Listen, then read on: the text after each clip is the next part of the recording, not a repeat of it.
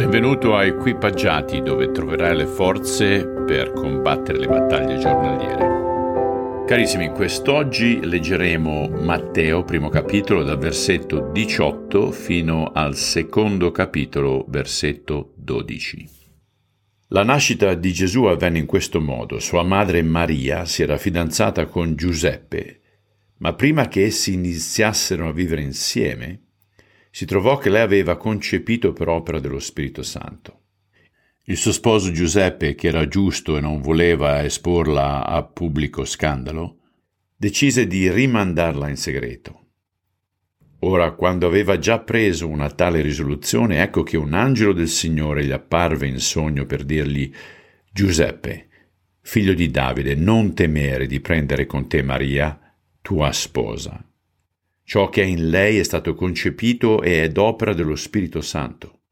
Darà alla luce un figlio e tu lo chiamerai Gesù. Egli infatti salverà il suo popolo dai suoi peccati. Tutto ciò è accaduto affinché si adempisse quanto fu annunciato dal Signore per mezzo del profeta che dice Ecco, la Vergine concepirà e darà alla luce un figlio che sarà chiamato Emanuele, che significa con noi è Dio. Destatosi dal sonno, Giuseppe fece come gli aveva ordinato l'angelo del Signore prese con sé la sua sposa, ma non si accostò a lei fino alla nascita del figlio e gli pose nome Gesù. Dopo che Gesù nacque a Betlemme in Giudea al tempo del re Erode, ecco giungere a Gerusalemme dall'Oriente dei magi, i quali domandavano Dov'è il neonato re dei Giudei? Poiché abbiamo visto la sua stella in Oriente e siamo venuti ad adorarlo. All'udir ciò il re Erode fu preso da spavento e con lui tutta Gerusalemme. Convocò allora tutti i capi dei sacerdoti e gli scrivi del popolo e domandò loro dove dovrà nascere il Messia. Essi gli dissero a Betlemme di Giudea. Infatti così è stato scritto per mezzo del profeta, e tu, Betlemme, terra di Giudea, non sei la più piccola fra i capoluoghi di Giuda. Da te uscirà un capo che pascerà il mio popolo Israele. Allora Erode chiamò segretamente i magi e chiese ad essi informazioni sul tempo esatto dell'apparizione della stella.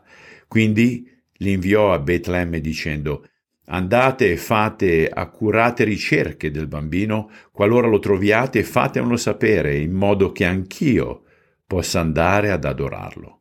Essi, udite le raccomandazioni del re, si misero in cammino ed ecco la stella che avevano visto in oriente li precedeva finché non andò a fermarsi sopra il luogo dove si trovava il bambino. A vedere la stella furono riempiti di straordinaria allegrezza ed entrati nella casa videro il bambino con Maria, sua madre, e si prostrarono davanti a lui in adorazione. Poi aprirono i loro scrigni e gli offrirono in dono oro, incenso e mirra. Quindi, avvertiti in sogno di non passare da Erode, per un'altra via fecero ritorno al proprio paese. Padre, è interessante vedere come tu eri nascosto in piena vista. I leader spirituali del posto sapevano dove, dove tu saresti dovuto nascere, però non si sono scomodati ad andarti a trovare. Vediamo invece dei pagani che vengono da oltre mille chilometri di distanza per adorarti. Che distanze siamo disposti a percorrere noi per fare la stessa cosa?